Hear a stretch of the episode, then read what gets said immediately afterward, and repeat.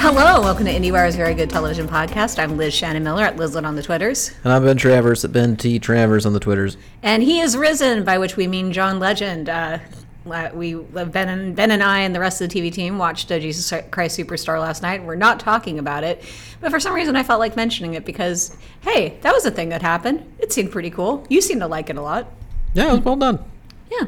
Good for you guys. Good for you, N B C, for figuring out that perhaps when you have live performers performing a live musical, you should have a live audience watching and reacting to them. Yeah, there was some there was some debate about that on the Twitters, as I saw, considering uh, not everyone seemed to be as enthusiastic about the audio quality as we were. But uh, but hey, it definitely fluctuated from time to time. But hey, it was it was a fun time. And Those if- commercials were the. The real problem. Like, good God. Good good John Legend. They really broke things up quite a bit. Like, I, I don't think there's any way around it. I don't even think there's a, a sponsor wealthy enough to, to you know, pay two for Two and a half hours. Yeah, for two and a half hours of N B C nonstop. Even, well, even if, without the commercials, maybe if it was an hour and a half. Like, even then, no, they're making too much money on that thing. So Right.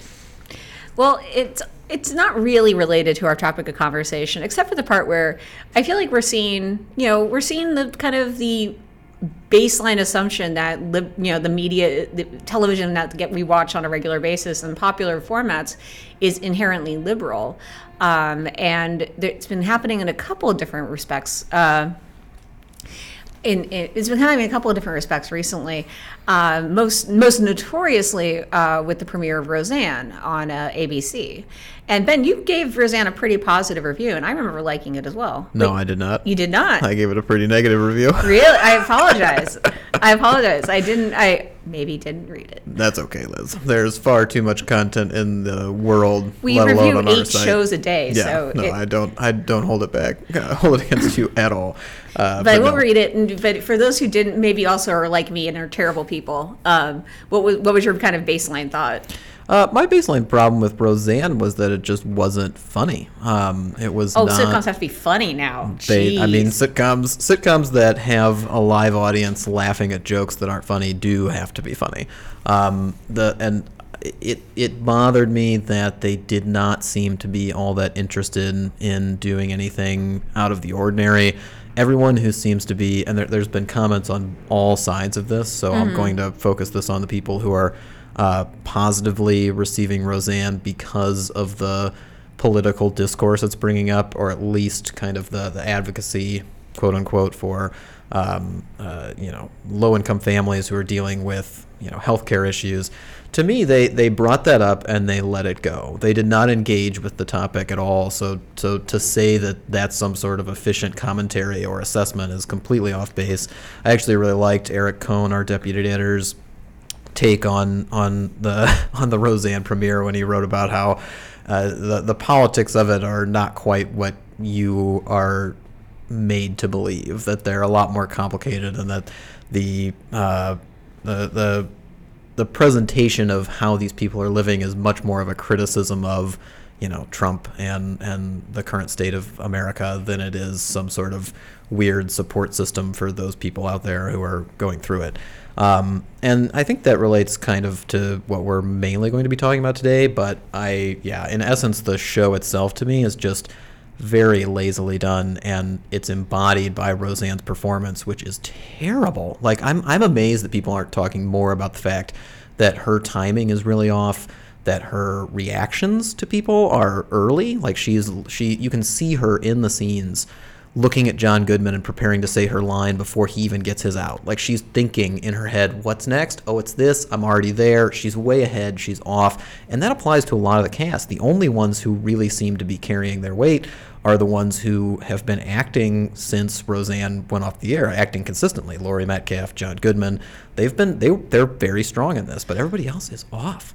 I feel like even like uh, John Goodman was a little like shaky, especially like in the first episode. It's just like he like he doesn't remember how to be on a sitcom anymore, which is such a specific rhythm. But that was almost that was almost invigorating to me, because at least he was trying. Like, at least he was in the moment as it was happening. Right. He wasn't necessarily the most consistent presence, but John Goodman's Dan has always been just a little bit off kilter anyway, so it kind of played into an aging version of him in a way that it was acceptable to me. Whereas with Roseanne, if she's somehow just supposed to be aging and off, then her acting choices are so obvious that it ruins it. Like, she's too conscious of what's going on to be some just kind of ditzier, older version of Roseanne now. So, you know, Roseanne the show and Roseanne Barr, uh, mm. they're they're two somewhat separate conversations. It's it's separating the art from the artist again, and then the concern just becomes, you know, being aware of the voice that's creating this show enough to understand whether or not that voice is, uh, let's say, a sane human being, um, a a a a conscious uh, human who can kind of take in news, study it, uh, and break it down with efficiency, and and basically be some sort of a trustworthy person out in the world. Right. And then you ha- you have to kind of balance that with what actually shows up on screen. And again, I don't think that what's showing up in Roseanne right now is all that dangerous. Like the the point you make about uh, about you know middle class Americans voting for Trump, lower class lower lower class Americans voting for Trump. The I don't feel like Roseanne, the show, engages with that issue overtly. Mm-hmm. I, I know that the premiere was a lot about Trump and, and a lot about Roseanne and, and her sister being torn apart by this election. And, you know, the show is very ready to embrace the role of representing a wide swath of America. But that's all off screen. Like, that's all stuff that's that's happening uh, out in the world that we're kind of putting upon it, or Roseanne is putting upon her show. In the show itself, it's just a family who's dealing with stuff, and they again, like the the idea that they that they settle their differences and they're just like, it doesn't matter, is like the big resolution of the election, is so problematic and horrible unto itself. Like the fact that that Roseanne and her sister make up and are okay because they're basically just like, well, you know, let's just forget about it. Like, who cares? It's not that big. We're just voting for people. We're just electing. It doesn't matter. Like, that's insane. Um, But the rest of it is something that you have to be aware of, if only to make sure that it's not bleeding into the show uh, overtly. Mm-hmm. I, I, I, I, as much as I didn't like Roseanne as an as a episode, as three episodes of television in its revival, I, I don't think its politics are the problem right now. I think her politics are beyond a problem, but yeah. I don't think the shows are on the same level. Do you think the show would be better if it was engaged with politics in a more direct and more no, real fashion? Absolutely not. I don't. Well, I I think if they prove themselves able to have that conversation, then sure. But right. they have not, and uh, what now do you feel like we're they, digging. Do you, you don't. You don't feel like they were pulling their punches. I don't. I think if you're pulling your punches, you have a punch to throw. They don't have a punch to throw. They're just throwing out their arms. Like, they're just saying, "This is here. This is our reality. This is what we're dealing with." And there's something admirable about having that reality conveyed on television, but to say they're commenting on it is not, that that does not feel applicable to me. Um, so no, I, I just, I don't think that they need to engage with it unless that they properly can. And that's when you enter into the discussion of, okay, well, if they're going to actually engage with it, if they're going to start, you know, Uh, putting ideas out there in terms of solutions or legitimate political arguments, then you have to start worrying about the fact that Roseanne Barr is going to be behind those arguments. And then you have to start looking at who is delivering these messages. Yeah, I mean, if to be to be fair, uh, Sarah Gilbert, it's worth mentioning, uh, who plays uh, Darlene on the show and is an executive producer and is a very liberal voice, uh or very very liberal in her politics, one presumes, like, has come out very firmly and saying, like, you know, we really want it, we really, she doesn't, she feels like people should give it more of a chance before they really condemn it and think about it probably perhaps on the level you are, which is always a fun thing to ask the American people to do. Well, it's it's it's tough, because when you have a show that's this big of a success right off the gate, you're going to invite certain examinations of the people who are creating it, especially when it's a figure like Roseanne Barr. Um, but I totally believe what Sarah Gilbert said, and, and what seems to be the line, and that they're not going to talk about Trump. Like, they're not going to mention his name. on future episodes. They're not going to dig into those issues. I don't think they need to, because their priority is going to be ratings. And they're going to keep having that controversy surround the show because of Roseanne Barr, right. Not because of Roseanne, or the topics on Roseanne. Yeah. One thing is where uh, I feel like uh, some people online have mentioned also uh, One Day at a Time as a really great counterexample of, of this sort of show, because One Day at a Time doesn't also mention Trump, to the best of my knowledge. Um, it doesn't. It did. It, it it meant, but it's very engaged with the political atmosphere right now, especially as it pertains to immigrants, um, immigrants and people who have no, who are not white. And uh, as a result, it is a very political show in some respects, but not in a way that makes you uncom- makes you think about the voting box. It makes you think about the way in which our elected officials legitimately can and will change our government over time, um, and how that's why the voting box matters. But what on the on the day-to-day ground level, this is the sort of stuff we need to be acknowledging. Like, it's not just him versus her. It's, you know, ideologies and ideologies and attitudes and all that.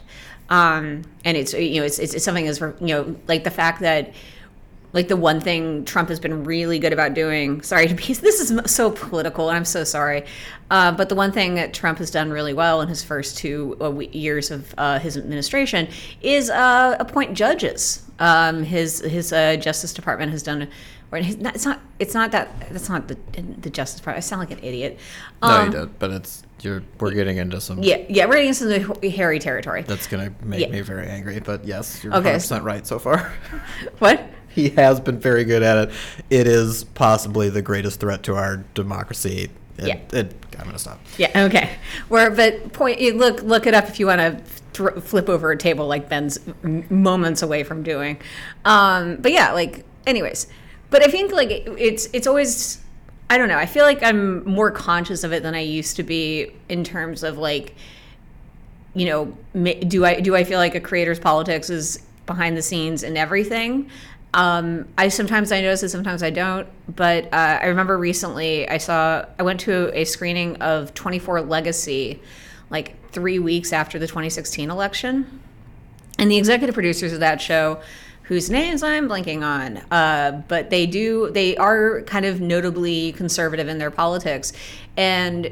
Yes, twenty-four Legacy did have, you know, have a groundbreaking uh, black lead uh, with Corey Hawkins, who was great, um, and Miranda Otto played the head of C T U, and we love Miranda Otto, right? Yes. Good. Um, but I just remember watching it and feeling like this is all about how immigrants are bad and how we need to be afraid of them, and they will blow us up. Or do other things to us, and not just uh, not just uh, Muslim immigrants, all the immigrants, Ben. Oh yeah, no, I was I was one hundred percent on board with your take on that, and it's one of those things where I feel like that show is something that is meant to be somewhat of an innocuous action thriller, yeah. And it's just done so badly that all of the cultural climate surrounding it, you know, we invite that into the story we're watching because of the timing of it all, and that contributes to why it's not very well done. Yeah. Um, but your point about One Day at a Time is so on the nose because you use the crucial word of engaged. They engage with these issues, and they do it very effectively. In almost every episode of that show, they create an incredible argument, or they create a poignant uh, portrait and, and, and thus an understanding of a situation to help steer a conversation in the right direction. And obviously I agree with a lot of what's going on in One Day at a Time. I agree with a lot of those issues, so it's easy for me to look at that and buy into it and be like, oh, that's so beautiful. I hope that resonates beyond, you know, this show and beyond just me and reaches a ton of people. But it's creating it's creating a dialogue that is important, and I feel like I feel like if there was a comparable show for conservatives, I don't think there one could exist for Trump, because he's just a, a wretched human being who is evil, and creating an argument for that would never be sustainable. But, you know, a, a, a Republican argument, a, a, a counter to, um, you know, the to you know fiscal responsibility and, and social issues, small and et cetera, government, et cetera, like small government, exactly, like all that stuff. If there was a show that wanted to engage with those issues and make a thorough argument and create you know, characters and, and settings to, you know, evoke a discussion that we could have in the culture outside of television, uh, that would be a tremendous thing to do.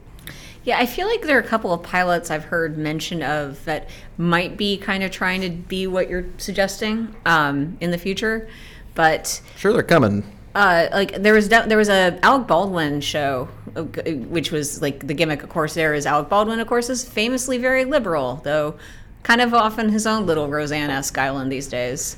Um, not to drag more names through through the mud, um, but yeah. Uh, I feel like there's, I think that one got kind of put on hold because Alec Baldwin dropped out, but that were, there's definitely like, there's definitely concepts floating around right now in that respect. So we'll see, we'll see what happens uh, when pilot season wraps up and we start getting, uh, start getting screeners and all that.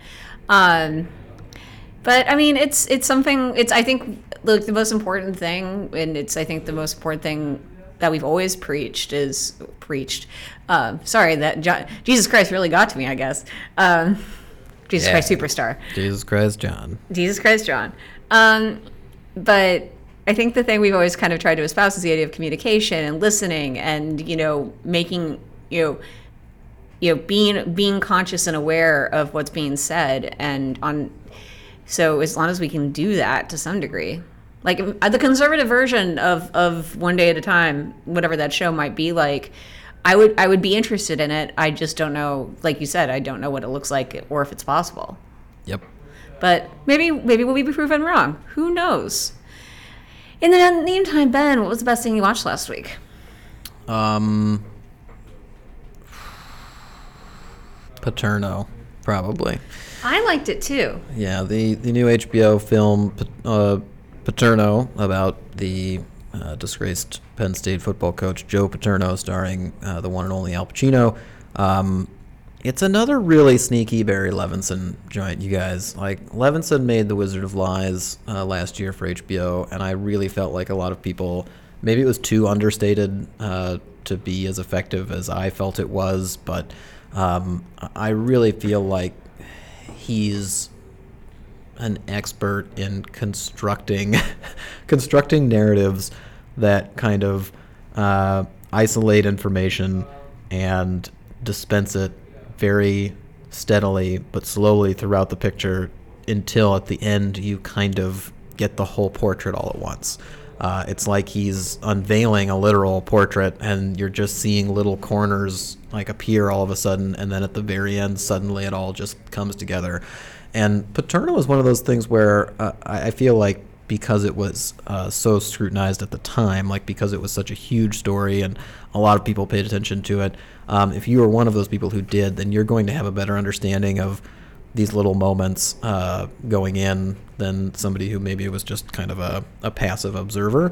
Uh, but either way, it's an incredibly well-constructed film, and Al Pacino is, again, fantastic. I mean, he just, he's so good when he dials it back, guys. Like, when he really settles into his character uh, instead of, you know, shouting and yelling and barking at people, um, which can be effective, don't get me wrong. Uh, but, I, I mean, the low-key Al is just great. So that's on Saturday night, H B O. I kind of love a quiet, like, I love how quiet a Barry Levinson movie can be, like, and how, like, he really... he really does let those kind of moments sink in. No. Like Wag the Dog, I think, is like a br- brilliant example of that. Yeah, and Wag the Dog uses kind of comedy in the same way. Like mm-hmm. It uses little jabs of yeah. comedy to to stick you, and then all of a sudden you are you know bleeding to death by the end. But uh, but yeah, I mean, the thing about Paterno, which I shouldn't overlook, is it is an intense movie, and it is a fast movie. It's like an hour and forty minutes, whereas I'm pretty sure The Wizard of Lies was longer. Right. Um, I think it was over two, but this one's this one is booking it, and it feels that way because you just get so caught up in it. If anything, they could have turned this into a miniseries and spent a lot of time with a lot of other people, but it holds true to the title. It focuses on Paterno and works. And for the record, as someone who like was like. was aware that something terrible was happening in, in in State College, and definitely heard about the riots at one point. Um, but as someone who, someone with very little knowledge of uh, otherwise, like I didn't know about the you know the the very the very gritty details that really made a huge played a huge factor in the case. It was it was genuinely fascinating for me as well. Yeah, it should be. It should. I think it should work for a lot of people. But uh, Liz, other than Paterno, what was the best thing you watched last week? I can finally talk about it. Lost in Space rocks. I mean, I still need to finish a few. I still need to finish like the last two episodes. But Lost in Space, uh, Netflix's big, big budget adaptation of uh, the original nineteen sixties series, it's, it is kind of, it is a little simplistic to say it's like Battlestar Galactica, the remake versus to in comparison. Uh, though, like their comparisons are definitely there to be made. Uh, for example, Doctor Smith is recast as Parker Posey, which is brilliant, um, and there's a lot. Of, there's a lot of it. It's it definitely holds together a lot. If anyone was worried about it, it definitely holds together. It it grips you in a really intense way. Um, my biggest problem with the show is that um, it without without going into spoilers, like there's a good reason for why um, the Robinsons want to leave planet Earth. Um, it's a big part of the show's a big part, part of the show's narrative, um, and my favorite parts of the shows were the flashbacks to prior to them leaving Earth, which is always a problem for me. I feel like I'm kind of a flashback addict sometimes, especially when a show kind of starts in media res. Um, point is, aside from the part where I wanted more flashbacks and more stuff on Earth, uh, I thought it was a real. I thought it was really interesting, and uh, the embargo lifted today, so I can talk about it. Uh, I will. We're still planning, I think, our coverage on it, uh, but it's a really interesting show, and I think uh, I think people I think if, I think people will enjoy it, especially the fact that I'm I'm guessing it's like not beyond T V fourteen for sure, um, and I think it could be comfortably watched by a somewhat younger audience. So I think like it's a really good example though of like the kind of legit all the family can watch this show if they're into this sort of thing. Like it's not played cutesy at all, really. Even like the fact that like one of the main characters is a ten-year-old, eleven-year-old boy, he's treated very much like an adult, um, which is kind of really interesting in context. So, I mean, yeah, I, I, I'll be interested to see if Ben agrees with me. I'm sure there will be things that we we we may or may not agree on this one, but I found it really compelling. Yeah, uh, it looks looks strong. I'm excited to see it mainly after you talk about it. Like that was that was the biggest selling point I've seen. Uh, from both the trailer and stills and any other information that's kind of leaked out there, your reaction is far and away the most encouraging aspect of it. So, um, what you're saying is the trailer disappointed you. It's fine. It's yeah, just fine. It's not a great trailer. Yeah, like I, I, I feel like it, like the first scene is a great approach. I like yeah. the first scene a lot. It, it it worries me more. Like it worried me that it was going to be a four quadrant show. It worried me that uh, they might have been. Just seeming a little too uh, ready to make a blockbuster version of, of because that's what they're looking for these days. They want more, uh, they want more four quadrants. But um, but no, I'm I'm very excited to see it now that uh, now that you've given it the stamp of approval. Well, hopefully hopefully this is not yet another instance of me giving my stamp of approval to something and you disliking it and once again feeling less and less like I have any taste whatsoever. No, that doesn't happen. Ever, never. What's the next thing you're looking forward to? Uh. I would say that I'm looking forward to Howard's End, but that's actually more of a cheat because I've started watching it and it's really good. So I will say that I'm looking forward to Killing Eve, um, both of which premiere on Sunday as you're listening to this. Killing Eve uh, is created by Phoebe Waller-Bridge, uh, though it is very, very different from her wonderful Amazon dark comedy, Fleabag. I would say I would say dark comedy. That I hope is coming back soon, but... Uh, twenty nineteen. But no, uh, this one stars Sandra Oh, and Sandra Oh is great, and it's on the B B C, and it's, well, B B C America. Um, yeah. But, uh, but yeah, I actually don't know much more about it, and I don't want to, so don't tell me, Liz. I'm going to dig into those screeners shortly. Uh, review will be up in time for the weekend. It's going to be fun, you guys. Phoebe Waller-Bridge. Do whatever you want. Indeed. Uh, I was all I was going to say was I feel like I feel like Sandra Oh does not get appreciated for just how good she is, and I think part of it is like she spent so many years on Grey's Anatomy, and while that was a great role for her and clearly helped ensure her ensure her ability to do whatever the fuck she wants for the rest of her life, um, I definitely feel like it's like she is so good at so, playing so many different kinds of characters as we've seen over the years, like especially in her indie work. Um, that I, I really like, I'm really excited for her to like start doing like more smaller projects, like more short, short-term projects like this, so that we can really build up a good, solid Sandra Oh appreciation as a society. I mean, I will always remember her as the woman who beat the shit out of Thomas Hayden Church with her motorcycle helmet and Sideways. So, she's so good in um, that. It's hard not to love Sandra Oh. I was just rewatching that. Yeah. Yeah. Way to uh, go, Sandra Oh. Liz, what are you looking forward to? Oh man, um, this is a this is kind of a cheat as well, mostly. But I'm saying I'm going to say I'm looking forward to watching more Legion. Um, I finally just rewatched the pilot. I'd seen I'd seen like an early cut of it during T C A's. Um, and I'm not sure exactly. I've heard they changed a lot, but I don't remember what they changed. So I feel like I feel like I was misled. Yeah, um, I wouldn't say it was a significant alteration. Thank you for backing me up on that. Um, but yeah, I'm looking forward to future episodes of Legion, because that show be cray, and it is so full of details and things that are worth appreciating on so many levels, even if like at some time, at some point you just kind of feel like you have to go along for the ride. You just have to be walk, ride the Legion train. Just trust it. Yeah, hopefully we can hopefully we can find some time to talk about, to devote an episode to that, because it's uh, it's a show that definitely merits discussion, um, both in terms of just sorting it out and admiring the many different qualities that make it excellent. I feel like Ben, it's going to run for eight. It's a, I think they expanded to ten this season, right? I think uh, I don't. Point is, we'll definitely I, we can definitely make time for a Legion episode. Y'all write in if you want us to do a Legion episode for sure, because, you know, your opinions matter. We love your opinions. Um, but you, if you Sometimes. want... What? Sometimes. Sometimes. We love them when you agree with us. Mainly, yes. Mainly. Um, but for our opinions, you can go to IndieWire dot com, where you'll find news, reviews, interviews, features, all the stuff you like. Looks like they're doing... Are they doing eleven episodes? They might have... A, oh, no. That, that seems to be a typo. Uh, okay. Anyway, um, you can also listen to all of the wonderful IndieWire podcasts, including Turn It On podcast with Michael Schneider, uh, as well as the one that started it all, Screen Talk with Eric Cohn and Ann Thompson. But don't miss, or you will regret it, uh, the one and only Chris O'Falt, uh, Chris O'Falt Filmmaker Toolkit podcast. Uh, Chris, you know I love you. Um, everybody knows I love you. Just keep doing what you're doing. You're improving society you're just by existing. This is like three months of this now. It's never going to stop. Can't be enough. Oh, good Chris O'Falt. Never enough Chris O'Falt. God amongst men. He is my Jesus Christ Superstar. We've named like three different Jesus Christ Superstars so far today. He's the best, though. You can find Ben on Twitter at Ben T. Travers. You can find Liz on Twitter at Lizlet. That's with an I and an E. Correct. We will be back next week. Thank you guys so much for listening. Um, and as always, keep watching television.